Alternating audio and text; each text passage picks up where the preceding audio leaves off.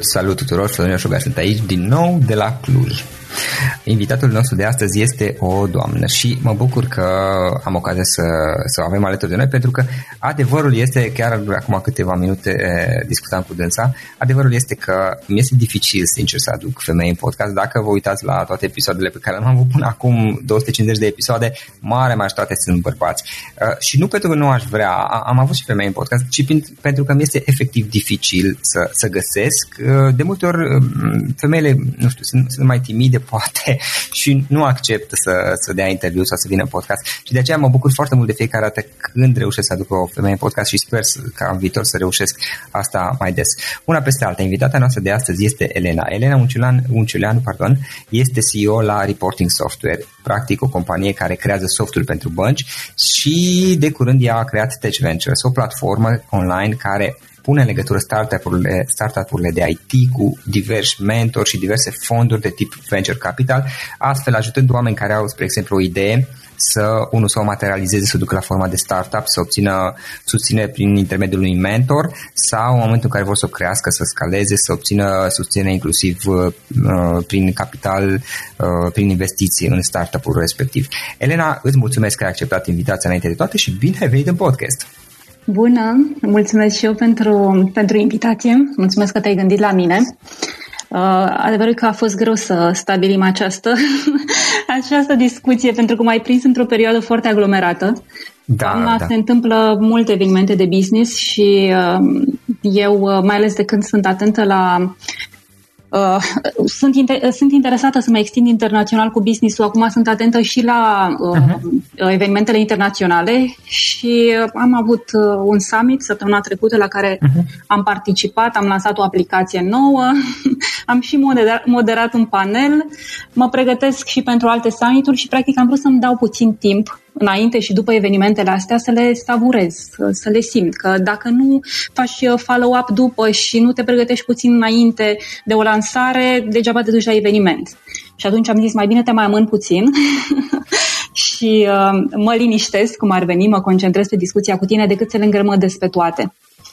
Da, este ok. Oricum am avut mulți invitați care, ca și tine, sunt destul de ocupați și atunci sunt obișnuit. Să zic, am experiență în a jongla cu programările și a face asta. Să reușim să găsim un moment potrivit, mai ales pentru oameni care totuși sunt destul de ocupați. Hai să luăm puțin pe rând. Ce este Reporting Software și ce este Tech Ventures? Ambele proiectele tale, practic, cele mai importante în momentul de față. Deci, Reporting Center, da? Este firma mea și Tech Ventures este inițiativa cea nouă. Da, Center, l-am botezat eu. Da. Păi, hai să spun despre mine.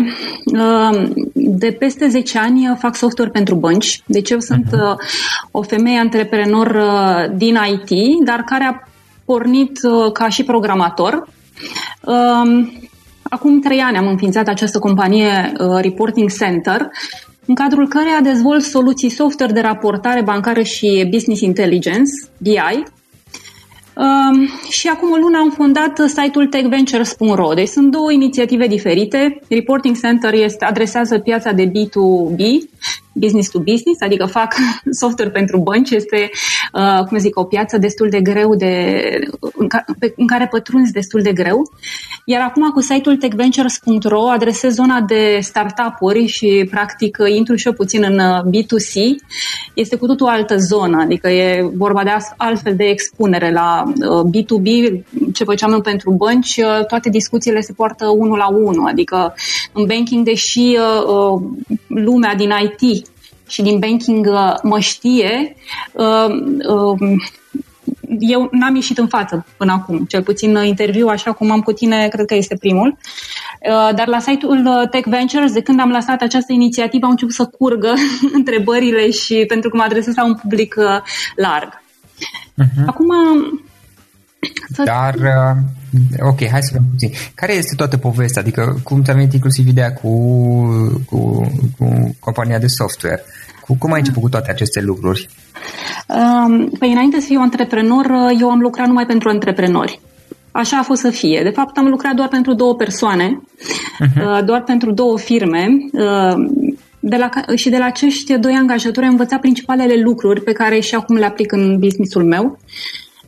De la primul meu angajator am preluat modul de selecție al angajaților, iar de la al doilea am învățat cum să construiesc un startup care se reziste pe piața B2B. Ca o paranteză, ziceam și mai devreme de piața B2B a corporațiilor, piața asta este în general închisă, adică corporațiilor le place să facă business cu corporațiile, îi pare riscant să colaboreze cu startup-uri și în general nu riscă, te aleg doar atunci când de fapt nu au altă opțiune. Și acum voi detalia, adică intru puțin în detalii să vezi cum am ajuns. Povestea mea începe cam așa. Am fost șefă de promoție la Facultatea de Mate Info din Constanța, unde l-am cunoscut pe domnul profesor de baze de date Cristian Mancaș. Dumnealui avea o firmă de software la București și anual le propunea celor mai buni absolvenți să lucreze la acea firmă. Am acceptat și eu propunerea de a mă muta în București și m-am alăturat echipei sale. Cum le zic eu, era un mediu de oameni crem de la crem, adică erau cei mai buni aleși să lucreze acolo și erau și oameni cu foarte mult bun simț. Eram ca într-un laborator. Făceam outsourcing pentru UK, unde am făcut toate tipurile de programare, de la aplicații web, Windows, servicii web Windows cu baze de date, am trecut prin toate tehnologiile. Până când, la un moment dat, mi-a scris un fost coleg de facultate care lucra la o firmă românească ce făcea software pentru bănci și mi-a spus că ar vrea să mă recomande. Eu, pentru că eram fericită să lucrez la profesorul meu în acea echipă formidabilă, inițial i-am spus că nu sunt interesată, să-mi schimb locul de muncă, nu aș vrea să merg. Totuși a insistat, deci chiar a insistat de vreo 2-3 ori și până la urmă am zis ok, hai că mă programez la un interviu în ideea de a mă lase în pace. Și am ajuns la interviu, unde erau două persoane, era ownerul companiei și managerul departamentului de suport și raportări bancare. Aceasta a doua persoană, deci cel din urmă, a fost de fapt persoana care mie mi-a schimbat existența și percepția despre lume și viață. Și nu exagerez, o să explic puțin de ce. Deci era un om, acum ți le scriu cum l-am văzut la interviu, era un om robust, arăta de parcă era îndesat cu informații, se citea experiența pe chipul lui. Și se citeau și nopțile nedormite din timpul implementărilor, că în IT așa este. Din momentul în care l-am văzut, deci a fost o reacție vizuală, mi-am zis, dacă vreau să fac ceva în viață, dacă vreau să învăț lucruri și să devin un expert în IT, eu trebuie să vin să lucrez lângă acest om. Și am plecat transformată de la acel interviu. Bineînțeles că m-am angajat și așa a început călătoria profesională alături de cel pe care încă îl consider cel mai talentat antreprenor pe care îl cunosc. Numele lui este Olimpiu Bălaș și în continuare este antreprenor în serie, în continuare nu doarme nopțile și programează în continuu. El a devenit practic mentorul meu, dar nu declarat. Adică el își vedea de treabă și eu îl urmăream cum acționează. Îmi plăcea cum rezolvă problemele, cum scrie cod, cum vorbește cu clienții. Efectiv, eu mi-am dorit să fiu ca el. Am avut și noroc, deoarece l-am cunoscut de vreme, când avea în jur de 30 ceva de ani, la începutul, în jur de 30 de ani, când se lansa cu adevărat în antreprenoriat și am urmărit întreg parcursul. Adică am fost primul lui învățăcel, prima care a înțeles de la el cum funcționează acest domeniu. Atenție, vorbim despre banking, despre automatizarea raportărilor bancare reglementate prin lege, rapoartele pe care băncile trebuie să le trimită la BNR. Asta este un domeniu foarte dificil și deloc intuitiv. În general, acum vorbesc din experiență, ai nevoie de cam de 4 ani ca să înțelegi complet despre ce este vorba. Și am avut un drum comun până acum 3 ani și jumătate, când el a vândut firma pe care a creat-o și în cadrul care am lucrat și eu. Și pentru mine a apărut o oportunitate. Ne aflam în anul 2015 și știam că în 2016 urmează un nou val de schimbări legislative, adică România trebuia să se alinieze la standardele Uniunii Europene în privința raportărilor bancare și practic era momentul meu să introduc o inovație, că e greu să introduci o inovație în bănci, pentru că se întâmplă foarte multe lucruri acolo și dacă aplicațiile merg, nu prea le schimbă, dar în momentul în care se schimbă legislația și oricum trebuiau să cumpere ceva, am avut un timing bun și am avut avantajul că am fost mai rapidă decât competiția și am respectat deadline-urile impuse de autorități și practic am reușit performanța ca în 3 luni de la lansare, aplicația mea Elite Reporting Platform să fie instalată în 5 bănci. Uh-huh. E un lucru foarte rar, mai ales pentru un startup, că asta spuneam, startup-urile nu prea sunt ușor primite în mediul acesta. Momentan aplicația mai este instalată în 8 bănci, 6 în România și 2 în Moldova și într-un IFN. Și am ajuns cu povestea în zilele noastre, când în vara aceasta m-am gândit așa că am prins suficiente rădăcini pe piața locală, adică produsele mele au fost testate aici, au devenit suficient de mature și am zis că e momentul să mă extind internațional. Și așa că m-am înscris la un bootcamp de afaceri în USA cu scopul de a-mi pregăti produsele pentru piața americană. Uh-huh. Am stat o săptămână într-un incubator de afaceri din Atlanta. Atlanta e considerată ca fiind, cum să spun eu, e cel mai bun loc pentru fintech-uri. Adică dacă ai un fintech așa cum am eu, da, that is the place to be. Acolo trebuie să fii, uh-huh, ca să simți puțin vibe-ul. Și apoi o săptămână m-am dus în Boston, iarăși într-un incubator din Boston, unde am asistat la un fel de program pentru, cum spun americanii, soft landing site, adică un program în care ei îți răspund la niște întrebări punctuale și îți accelerează intrarea pe acea piață, adică te pun în contact cu un avocat care să spună cum e cu drepturile de proprietate intelectuală, te pun în contact cu un contabil care spun ce fel de companie să-ți deschizi, dacă îți trebuie doar un branch sau dacă trebuie să deschizi o companie de sine stătătoare și așa mai departe. Adică te analizează puțin, și vin cu sugestii. În total, în bootcamp-ul acesta din US am vizitat 6 incubatoare, 3 în Atlanta și 3 în Boston și prin împrejurim, atât private, adică finanțate de antreprenori locali, cât și incubatoare finanțate din bani publici care erau arondate pe lângă universități. Uh-huh. Și cel mai important lucru pe care l-am văzut în această vizită în America este că am înțeles cum și mai ales de ce funcționează ecosistemul lor de IT. Le-am înțeles template-ul.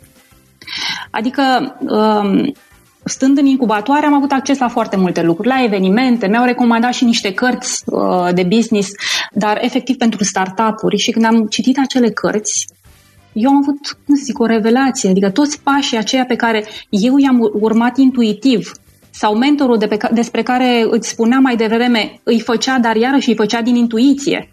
Și e adevărat că pașii aceia funcționau, la noi au funcționat, acești pași erau descriși în cărți. Dar eu, pentru că am stat foarte mult timp cu capul în cod, adică atunci când ai un startup, mai întâi scrii o aplicație, așa e în IT, scrii aplicație, o testezi, după aia te chinui să o vinzi, după aia îți cauți angajați și angajații trebuie să-i formezi, mai ales în domeniul meu. Ei, și startup-urile de IT, ca să funcționeze, trebuie să urmeze niște pași. Am văzut în cărțile astea. De exemplu, noi știm trendurile cu MBA-urile, dar MBA-urile funcționează pentru corporații. Adică corporațiile, ele funcționează după niște reguli știute. Pe când un startup de inovație, acolo nu sunt reguli știute. Acolo este necunoscut. Nu este șablon. N-ai ce să te duci să faci un MBA și după aia să aplici la startup chestiile alea. Nu au nicio legătură. Ei, dar ei au aceste cărți speciale de startup-uri și au aceste incubatoare în care le creează ecosistemul necesar acestor startup-uri. Acum, după 3 zile de stat în Atlanta, am fost atât de inspirată de efervescența acelui ecosistem antreprenorial, încât într-o seară eram la hotel, i-am scris domnului prorector de la Universitatea din Constanța, pentru că știam că pregătește un hub de inovație acolo, și i-am spus ce am văzut acolo și am zis când mă întorc în țară vreau să ne întâlnim ca să vă împărtășesc efectiv ce am văzut și să vedem cum să facem și noi din Constanța, care este orașul meu natal, un oraș care vibrează din punct de vedere antreprenorial. Adică m-am gândit așa: hai să facem cumva ca să dăm șansa fiecărui absolvent ca înainte să se angajeze, să încerce să inoveze într-un startup propriu. Bineînțeles că domnul prorector mi-a răspuns pozitiv, instant după ce a văzut e-mail-ul, însă nu m-am liniștit. Cu cât mai stăteam în America și mai participam la evenimentele lor, cu atâta deveneam mai însuflețită, pentru că înțelegeam ce funcționează acolo și îi vedeam cum acționează și parcă nu mai aveam stare. Și atunci, și iarăși mai e un lucru pe care și tu îl știi, antreprenorilor le place să învețe de la antreprenori. Adică așa cum nici eu, deși am făcut un startup, m-am apucat să citesc cărți de antreprenoriat abia acum, un antreprenor care are o idee nu are stare, nu se poate duce să stea pe scaun 2 luni la un curs de business, de exemplu. Trebuie să le dai ceva, un lucru pe care să-l accepte rapid. Da, adică de obicei un antreprenor se duce și apelează la un mentor, să zicem, atunci când are o problemă. Nu înainte. Ideal ar fi să citească acele cărți înainte, dar și la cărțile alea, ca să știi ce cărți să citești, tu trebuie să discuți, așa cum a fost și la mine. Eu am dat peste cărțile alea când am ajuns în bootcamp. Bineînțeles că am citit și eu, că doar nu sunt primele cărți de business, dar nu erau atât de precise ca acestea. Și atunci trebuie să faci puțin networking până să știi ce ți se potrivește. Și revenind acum la Atlanta, pentru că ăsta este orașul care pe mine până acum m-a inspirat cel mai mult din punct de vedere antreprenorial, am devenit semne liniștită. Zic eu, nu mai pot să aștept să mă întorc în țară, să vedem, poate facem ceva la Constanța, mi trebuie să fac ceva chiar eu. Am zburat către Boston, în a doua săptămână eram în Boston și în 3 nopți în Boston am creat conceptul care se numește Tech Ventures, am cumpărat domeniul, am trecut iarăși la cod, am făcut site-ul, am completat site-ul cu content și am creat inclusiv sigla, pentru că în mod normal vreau să aștept în țară să creez sigla, pentru că eu pentru toate siglele mele și de la firma Reporting Center și la aplicațiile mele colaborez cu același artist. Dar în neliniștea pe care aveam și în efervescența de acolo, am zis ok, nu mai pot să aștept, mi-am găsit un site online și în 2 ore mi-am creat sigla. Și vreau să zic că am dat live la acest site, pe care este exact forma pe care o vezi și acum, este forma de la Boston. Deci am dat live la site-ul techventures.ro din Boston. El a fost lansat în Boston, dar din energia acumulată în Atlanta. Și acum să-ți povestesc despre Tech Ventures. Ce este această inițiativă? Chiar mi se pare foarte interesantă ideea pe care a făcut voi acolo. Este un incubator de IT privat în care cei cu idei sunt încurajați să acționeze. De fapt, o să vezi că sub sigla Tech Ventures scrie DARE cu litere mari și cu semnul exclamării, adică îndrăznește. Iar logo-ul deasupra siglei sunt niște aripioare. Astea vin de la Business Angel. Și acum, ce am remarcat eu? Și iarăși că m-ai făcut un intro la început și ai spus că femeile n-au suficient curaj. Sau femei antreprenori, mai ales în IT, sunt mai puține. Eu am zis asta ce am observat eu și da, pentru că eu chiar la un dat am avut problema asta, adică numai bărbați am unul după altul, dar nu reușesc să găsesc femeia. Acum eu publicând și destul de multe episoade, deci 2 pe săptămână, e relativ mult probabil, dar îmi era dificil și m-am gândit, stai un pic, că totuși sunt, că eu mai văd. De ce mi este așa de greu să... Și în partea comunicare văd că mult mai greu merge, la asta mă refeream. De fapt nu ies în față, nu că ele nu fac lucruri, că și la mine e același lucru și eu încerc să evit aparițiile. E o chestie tot care ține de curaj și de expunere. Posibil. Și atunci, am spus că, ok, sub Tech Ventures trebuie să scriu acolo DARE, pentru că dacă vrem să facem inovație, trebuie să avem curaj să facem inovație. Și acum, la concret, dacă ai un startup de IT și ai nevoie de ajutor, la noi e simplu. Intri pe site, îți alegi mentorul, o să vezi o listă de mentori și eu o să completez cu mentor, pentru că deja cu cât povestesc despre acest concept, cu atâta, sunt cât mai mulți oameni care intră în poveste, însă n-am apucat să cresc site-ul, dar la asta lucrez. Deci intri pe site, îți alegi mentorul, te uiți acolo și efectiv ți-l alegi pe cel cu care rezonezi, că și aici e o chestie de a rezona, nu oricine poate să te învețe. Nu de la oricine asculți, nu oricine vorbește limbajul tău sau în stilul tău. și după ce ți-l alegi, îți programezi o întâlnire one-to-one cu el online. Eu, de exemplu, mi-am rezervat fiecare vineri din săptămână pentru Tech Ventures pentru a oferi mentorat. Adică dacă cineva vrea să vorbească cu mine, și mă refer la oameni care pornesc startup-uri de IT, că în IT sunt tot felul de probleme, adică sunt probleme că nu știi ce tehnologie să alegi, adică uneori alegi tehnologia greșită, uneori n-ai canalele suficiente de a te promova, iarăși dacă faci B2B, E greu să pătrunzi acolo, eu știu din experiență. La B2C e mai ușor. Oamenii sunt receptivi la nou, dar la corporații nu e așa. Da. Trebuie, la corporații trebuie să îți construiești o reputație și asta se face în ani. Ori asta, ori să ai pe cineva care să te introducă. Da, la mine, de exemplu, am avut 10 ani de muncă în spate, adică ei mă știau și au apelat la mine pentru că erau în criză de timp, iar eu le-am oferit ce și-au dorit atunci și alții nu aveau chestia asta, pentru că altfel probabil că ar fi ales, adică mediul corporate, tocmai pentru că e vorba și de sume mai mari, ei nu vor să riște și încep să te întrebe, ok, dar câți angajați ai, dar ce turnover ai, ce predictibilitate ai? Și când ești startup, lucrurile astea, bineînțeles că nu sunt comparabile cu o corporație. Da, acum, Elena, poate e și o chestiune aici și de experiență, pentru că aici vorbim de companii mari care au ceva experiență și știu poate la ce detalii să se uite când colaborează cu cineva și se tratez, cum spuneai și tu, nu vor să riște. Și referindu-ne la Tech Ventures, în general, cam ce gen de proiecte vă interesează sau cu care rezonați voi? Ideea e așa, hai să zic cum văd eu fluxul. Deci poate să pornească de la un startup, da? Deci un startup care vrea puțină ghidare, intră și alege mentorul și se programează la acea întâlnire one-to-one. După care noi, mentorii, vedem în ce stadiu se află, că poate să vină cu o idee doar. Dar să n-aibă nimic palpabil. Ei, și dacă are doar o idee, atunci îl ghidăm cum să-și valideze acea idee. Adică să iasă puțin în piață, să facă niște interviuri cu persoanele target, să vadă dacă e nevoie de acea aplicație. Că mi s-a întâmplat și mie să scriu software pe care nu-l vrea nimeni.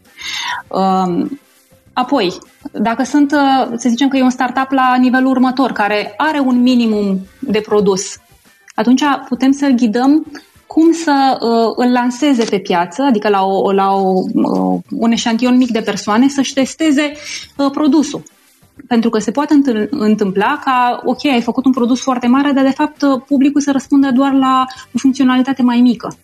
Sau invers, tu ai gândit o chestie, zici, ăsta e produsul meu, dar publicul să vadă treaba aia ca fiind o funcționalitate mică dintr-un produs mare. Atunci e foarte important să ieși în piață cu un minimum de produs cât să testezi puțin piața. Și apoi mai există etapa când vrei să scalezi. Adică ai un produs, ai puțin traction, cum zic americanii, adică ai ceva clienți, dar vrei să treci la nivelul următor și să-ți promovezi acel produs. Și atunci și ai nevoie de infuzie de capital, și noi putem să oferim chestia asta. Fie dacă ești la pasul al doilea, când îți construiești produsul, dacă noi credem în ideea ta, noi putem să te invităm chiar în spațiul nostru de lucru și să lucrezi alături de noi. Mai facem și mentorat real-time, dar lucrăm cot la cot. Ca să găsești inovația, trebuie să lucrezi. Adică nu întotdeauna o găsești de unul singur. Da, a fi lup singuratic nu este mereu cea mai bună abordare. Da. Așa este.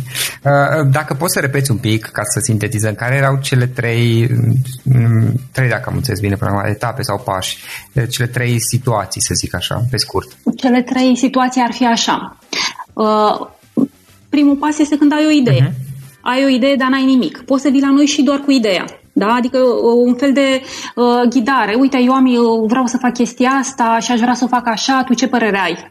Știi? Și la nivelul ăsta. Și noi putem, eu acum, după ce am citit și cărțile recomandate în incubatoarele din America, am văzut și ce se sugerează într-o asemenea etapă. Adică se sugerează să ieși în piață și să faci efectiv interviuri. La modul că pentru o idee te duci și strângi cel puțin 100 de interviuri în piață. Așa spun americanii. Okay. A doua etapă este când ai făcut deja o aplicație, ai un minim de aplicație, ai cu ce să ieși în piață, adică dacă te duci la un potențial client, îi arăți. Uite, eu am vrut să fac chestia asta, ce părere ai? Da? Și o dai aplicația. Dacă, de exemplu, este o aplicație de tip software as a service, vezi câți oameni își fac cont în aplicația ta, să zicem, dacă e genul ăsta de aplicație. Și atunci îți măsori puțin din răspunsul lor, măsori probabilitatea ca aplicația să prindă. Și dacă nu, vezi ce funcționalități prind. Și ăsta este momentul când noi, să zicem, dacă într-adevăr credem într-o idee și putem invita acele startup-uri să lucreze alături de noi. Da? Adică de la un minimum de produs putem să ne implicăm și noi cu partea de mentorat sau poate chiar și cu partea de IT, efectiv, și să ajutăm acel startup să prindă rădăcini. Practic deveniți parteneri. Exact. Și apoi mai este momentul când unele startup-uri chiar s-au lansat. Da? Și au și clienți, adică sunt în zona aia de stabilizare, dar vor să se lanseze, să internaționalizeze. Uite cum am fost eu cu produsul anul ăsta, când am zis că ok, pentru mine mai este momentul să mă internaționalizez și dacă nu au fonduri suficiente, atunci noi putem să îi punem în legătură cu fonduri de VC Capital, fonduri pe care le creăm și noi, dar eu deja am niște legături în America. Sunt oameni interesați să investească aici și atunci găsim formule pentru ei potrivite. Ok, super interesant. Elena, hai să luăm să ne gândim puțin la un alt lucru, altă întrebare. Trei idei, trei lucruri, trei sfaturi, lecții de viață, cum să zic. Până la urmă tu ai luat o companie pe care ai crescut-o treptat de la o fază incipientă, să zic, până unde ai ajuns și acum lucrați mai departe cu ea și ai multă experiență, 10 ani, totuși e multă experiență în zona de IT. Pe România, cel puțin, părerea mea, mai ales că mă gândesc cum erau lucrurile acum 10 ani, erau unul mai simple, să zic. Simple, cred că e un cuvânt elegant. Da, eu știi cum caracterizez piața de IT înainte de Facebook și după Facebook. Da. Adică aplicațiile nu mai seamănă deloc cu ce erau. Pentru că eu știu cum făceam eu cu aplicațiile înainte de Facebook, scriam manuale de utilizare și încă mai am clienți pe stilul vechi care vor, după ce lansez o funcționalitate, să scrie manualul de utilizare și să le facem training de 5 zile. Iar eu acum îmi promovez aplicațiile ca aplicații pe care le instalezi și pentru care ai nevoie de un training de acomodare, dacă e să-i spun așa, de 5 minute. Adică aplicația deja e suficient de intuitivă și îți urmărește fluxul de lucru. Da. Ea te ghidează, îți spune ce să faci. Nu trebuie să mai înveți tu pe ce butoane și în ce ecrane să intri și în ce ordine. Nu trebuie să mai ții nimic minte pe de rost. Interesant, uite, că până la urmă Facebook o altă influență benefică, să zic, pe care a avut-o asupra societății. La asta nu m-aș fi gândit, ca să fiu drept, dar foarte interesantă observația. Hai să vedem puțin trei idei pe care poate le-ai putea da mai departe unor oameni tineri care sunt interesați de antreprenoriat și care poate unii dintre ei, cine știe, nu se știe niciodată, când vor asculta podcastul, vor realiza că au și ei o idee tocmai din zona de tech cu care voi puteți chiar să colaborați pe viitor, cine știe. Uite, eu o să zic aici, o să încep cu un citat. Un citat peste care eu am dat destul de târziu, dar după ce l-am aflat zic, wow, dacă l-aș fi știut pe asta mai devreme. Îi aparține lui Michelangelo Buonarroti și zice așa, că problema pe care o au oamenii nu este că țintesc prea sus și eșuează, ci că țintesc prea jos și reușesc. Și asta am remarcat-o și pe proprie piele. Adică dacă e să urmezi ce spune lumea, și să faci pași ăștia populari, că uite, trebuie să termin o facultate și după aia să faci aia și să faci aia. Astea sunt, cum să zic, zonele ușor de atins. Și uneori dacă țintești jos și reușești, rămâi acolo, într-o situație care nu te reprezintă și nu-ți atingi de fapt potențialul. Deci, practic, prima chestie pe care eu am realizat-o, să zicem, mai târziu decât ar fi trebuit, este că e bine să țintești direct sus. Ok, și cazi, și dacă nu se întruni, dacă, să zicem, cazi de mai multe ori în drumul tău spre ceea ce ți-ai propus. Uite, eu, de exemplu, în toamna asta am lansat, săptămâna trecută, la summitul de inovație organizat de Smart Alliance, mi-am lansat o altă aplicație, se numește Elite Command Center. Este o aplicație de business intelligence care se adresează executivilor din bănci, adică la C-level management. Și da, am țintit sus. E adevărat că eu fac business intelligence de 10 ani. Niciodată n-am ajuns să fac efectiv BI pentru C-level. Întotdeauna mă opream undeva la middle management. Deși, dacă citești teoria, aplicațiile de BI au fost concepute pentru C-level management, dar nu au ajuns acolo niciodată. Și atunci am zis, măi, oamenii ăștia de C-level nu au o aplicație. Iar eu vreau să o fac. Vreau să fac un fel de... Acum tot vorbeam noi de Facebook, nu e Facebook pentru C-level, însă vreau să o aduc și pe mobil, vreau să o aduc și pe tabletă, vreau să o aduc și pe desktop, adică vreau să ajung să le fac dashboard-ul și deja am instalat în două bănci. Și de-aia zic că țintesc sus, da, acum m-am dus și eu fac software pentru C-level management. Da, pentru că cineva trebuie să facă și chestia asta. Și nu există niciodată altul mai bun decât tine care poate să facă. Pentru că dacă te străduiești, poți să fii chiar tu acel om bun care să facă lucrurile sau, ok, să te perfecționezi în timp. Deci să îndrăznești, practic. Să îndrăznești, iarăși revenim la acel der, să ai curaj. Uh-huh. Pentru că diferența între cei care reușesc și ceilalți este curajul. Da. Unii au curaj. Măcar încearcă. Exact. A doua chestie este tot o chestie pe care eu am, nu e că n-am știut-o dinainte, că sunt lucruri aici, ce spun eu, sunt lucruri banale. E vorba când am conștientizat de fapt ce înseamnă acest termen. Deci, a doua chestie este, pe care am învățat-o eu, este să fiu constructivă. Și eu ca fire sunt foarte impulsivă, de exemplu. Adică îmi pierd răbdarea sau, hai să zicem, îmi pierdeam răbdarea. Însă acum 2 ani chiar eram într-o ședință și cineva a spus o chestie, hai să fim constructivi. Și în contextul în care a fost spus acest lucru, a căpătat sens pentru mine. Și de atunci, efectiv, eu mă focusez pe obiectivele mele și încerc să fiu constructivă ca să ajung la acele obiective. La acel obiectiv. Nu mă mai supăr. Chiar unii prieteni spun, dar tu nu te mai superi? Nu mă supăr, că dacă mă supăr nu mă ajută la nimic. Important este să colaborăm, să găsim o formulă împreună de a face lucrurile să se întâmple. Adică să lași la o parte orgoliu și să te concentrezi să-ți iasă treaba. De exemplu, la Reporting Center, poate cel mai mândră decât de aplicațiile mele este faptul că am reușit să construiesc o echipă de oameni deosebite. Noi ne spunem Elite Squad, adică o trupă de elită. Și ce au acești oameni în plus este că au foarte mult bun simț și sunt constructivi. Și asta ajută foarte mult. Bineînțeles că tehnici sunt de elită, că de-aia ne spunem trupa de elită. Dar întotdeauna când am ales oamenii pe care să-i am alături, i-am ales după acest criteriu. Să aibă bun simț și să fie constructiv. Uh-huh. Și a treia chestie ar fi perseverența. Mie, de exemplu, nici în plan personal, nici în plan profesional nu mi-a ieșit nimic din prima. Adică am stat așa la un moment dat și analizeam că mereu din a doua, a treia tură mi-a ieșit exact ce mi-am dorit. Că ți iese ceva intermediar și din prima, dar nu ajunge exact unde trebuie. Și am învățat să nu mai abandonez, că ideile vin greu. De exemplu, și acum în software, pentru că am atâta experiență în zona de raportări bancare, clienții preferă să lucreze cu mine, că știu că eu le fac treaba repede. Și asta și este o relație, de fapt, până la urmă mă gândesc. Adică au încredere, te cunosc. Că spuneai tu mai devreme că nu se pot risca. Da.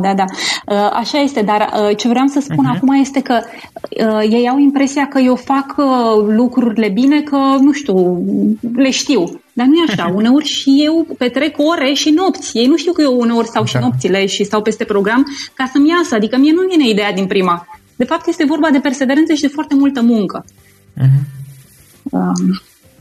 Cam asta. Cam astea sunt cele trei direcții. Vorbeai de cărți și uite, sunt și eu foarte curios cărțile alea, poate vrei să le menționezi sau dacă nu altele, dar aș fi curios cărțile pe care le menționai tu mai devreme, că cred că în Atlanta, dacă am desfărat eu bine, ziceau. Doar o clipă, scuze. Deci o dată ce cărți ne recomanzi, dacă sunt alte surse din care tu înveți, nu știu, canale de YouTube, acum știi că unii oameni poate citesc, dar alții poate mai degrabă se uită la la clipuri video, citesc pe blogul sau ascult de podcasturi cum sunt cele foarte bune, cum este al meu, ca să mă laud singur. Dar revenind, de unde înveți tu și ce cărți ne recomanzi? Uite, hai să-ți mărturisesc o chestie înainte să trec la cărți, pentru că acum mi-am amintit. Cum am aflat eu de tine prima dată?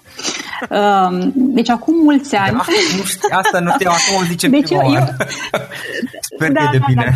Pe acum mi-am amintit. Eu de fapt am aflat de tine prima oară de la mama mea, care este pasionată de dezvoltare personală și mi-a zis la un moment dat că trebuie să-l urmăresc pe Florin Roșuga, care are și un blog, dar cum noi copiii în general suntem rebeli în relație cu părinții noștri, intenționat. Nu i-am urmat sfatul și am ajuns să te citesc abia acum, după ce m-ai contactat tu pe mine, adică recent. Iar acum că te-am descoperit, deci vreau să te felicit în primul rând pentru inițiativa ta cu antreprenor care inspiră, pentru că eu sunt pasionată de biografii. Vezi că acum revin la cărți și la de unde îmi culeg eu informațiile. Deci eu în librării prima mea oprire este mereu la standul de biografii. Nimic nu mi se pare mai fascinant decât mintea umană și când am nevoie de inspirație, revăd povestea de viață a oamenilor pe care îi admir. Uite, de exemplu, zilele astea sunt fascinată de Whitney Wolfe. Nu știu dacă ai auzit de ea, este CEO și fondator la Bumble. Și dacă nu știi povestea, te invit pe tine și pe ascultătorii tăi. Are biografie publicată? Nu, ea este o tinerică ce a înființat-o. Bumble e un fel de rețea socială. Da, însă eu o citesc online.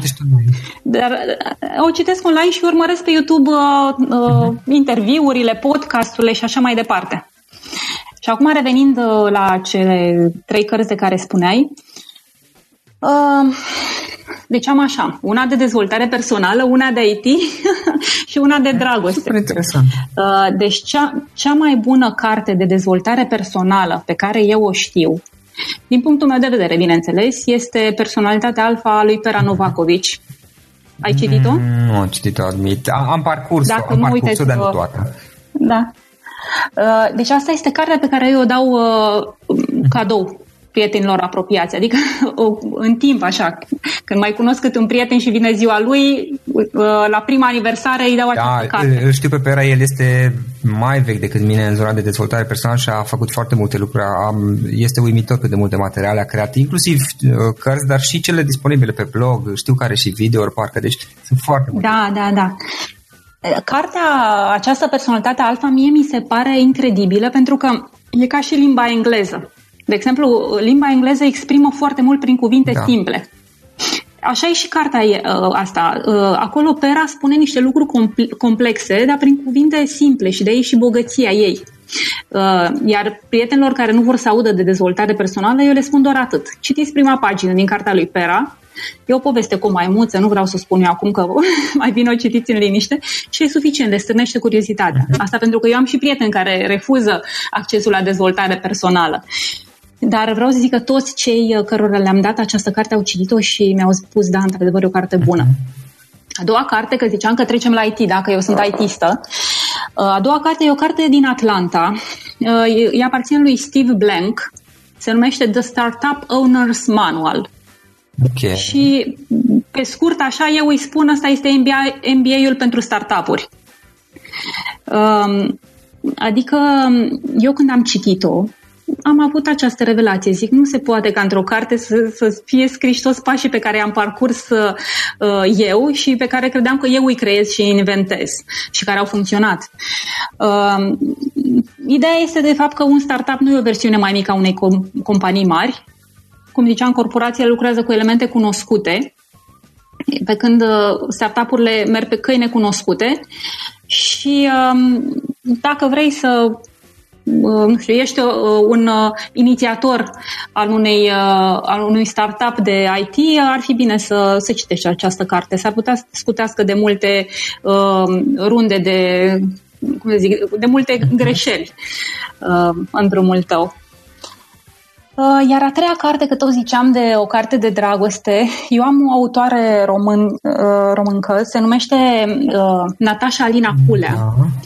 Și o carte de-a ei, eu i-am citit toate cărțile, dar cartea mea favorită de la ea este Marat.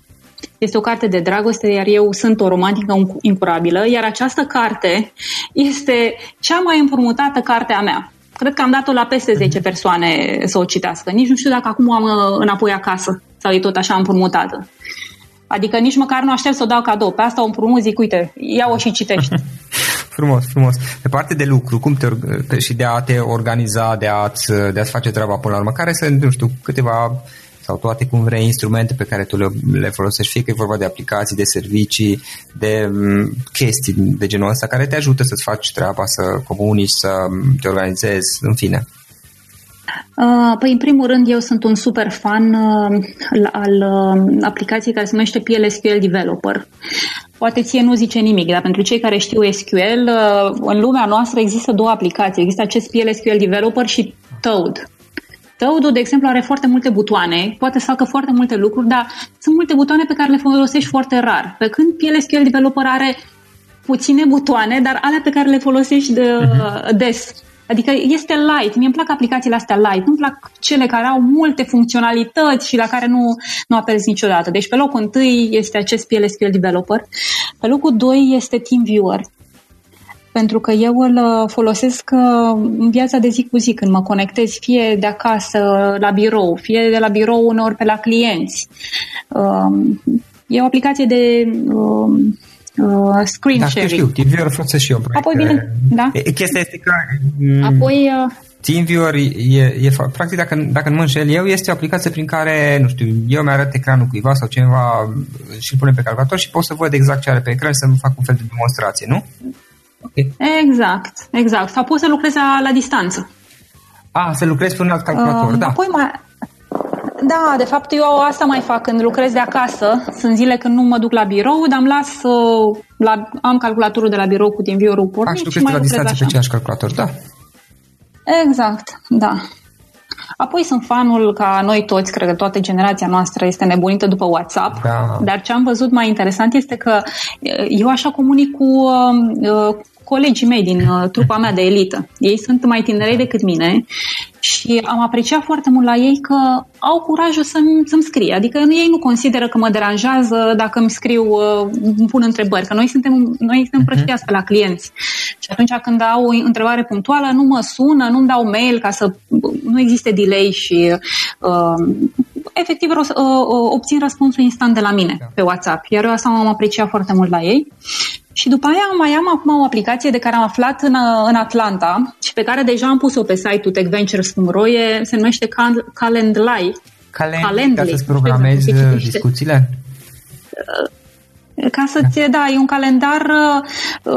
un calendar online și prin care oricine se poate programa la tine. Poate intra în program să vadă când mai ai tu sloturi libere și e foarte bun, mai ales pentru, de exemplu, coach sau consultanți online, pentru că îi trimiți clientului și tu poți să programezi, să-i dai voie să-și aleagă sloturi doar în anumite zile, la anumite ore, în funcție cum ai tu tip liber. Dar parcă nu e are și o versiune gratuită, de fapt, dar are și plătit. Da, are și o versiune gratuită, dar e și cu plată. Dar eu acum, de când prețul rezonabil și eu de când sunt, lucrez în IT, știi cum e, nouă ne place să folosim lucrurile gratuite, dar trebuie să mai și plătim pentru lucrurile valoroase. Adică echipa asta care a creat această aplicație minunată nu merită să fie plătită. Și atunci am început să plătesc. Eu am început să plătesc și când pentru programe de survey. E adevărat că găsești o grămadă și online, dar o grămadă gratuite online, dar au tot felul de bați, lasă sigla. Ei, și am început să plătesc. Adică atunci când poți să plătești $10 sau până la $30 pentru o funcționalitate care totuși îți aduce valoare, de ce să nu încurajezi acea echipă? Gândește că, de exemplu, vrei să programezi, nu știu, un interviu sau o discuție și în loc să tot faci ping-pong de mesaje când ca să stabiliți o zi și o oră, poți folosi Calendly, mai ales dacă ai multe chestii între astea, deși chiar este foarte util, într-adevăr. Cam astea ar fi aplicațiile. Dacă cineva vrea să te contacteze, cum o poate face eventual online? Deci, pe site-ul TechVentures poate să se programeze vinerea direct pe site sau poate să-mi scrie la elena@techventures.ro. Bineînțeles, am și adresa mea de e-mail pentru de pe Reporting Center, elena.unciuleanu@reportingcenter.ro. Și cam astea sunt canalele. Dar pe site-ul Tech Ventures sunt toate instrumentele necesare pentru a mă contacta. Și o ultimă întrebare. Dacă ar fi să lași ascultătorii podcastului cu o singură idee, care ar putea fi aceea? Le-aș spune să îndrăznească. Eu în continuare insist pe treaba asta pentru că eu sunt o timidă din fire. Și întotdeauna am fugit de expunere, dar cele mai frumoase lucruri din viață le-am făcut atunci când am avut curaj. Adică și startup-ul ăsta, Tech Ventures, l-am făcut într-un moment de curaj. Reporting Center, nu mai spun.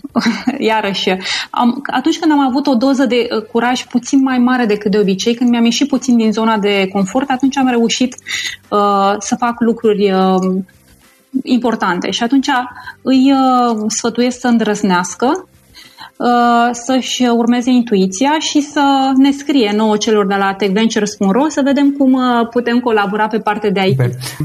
Mă bucur că te-am cunoscut înainte de toate, Elena. Îți mulțumesc pentru discuție și pentru interviu. Știu că oricum ești destul de ocupată. Asta cu Tech Ventures mi se pare o chestie fantastică și cine știe, poate vom colabora, voi colabora și eu cu voi pe viitor și sper ca dintre ascultătorii podcastului să fie unii cât mai mulți care să aibă curajul să vă contacteze și să apeleze la voi, la serviciile voastre, pentru că e vorba și de mentorat și de finanțare și de a te ajuta să treci la stadiul de o idee, la un startup și respectiv să îl scalezi, să-l dezvolți mai departe. Încă o dată, mulțumesc pentru timpul acordat și mult succes mai departe! Mulțumesc!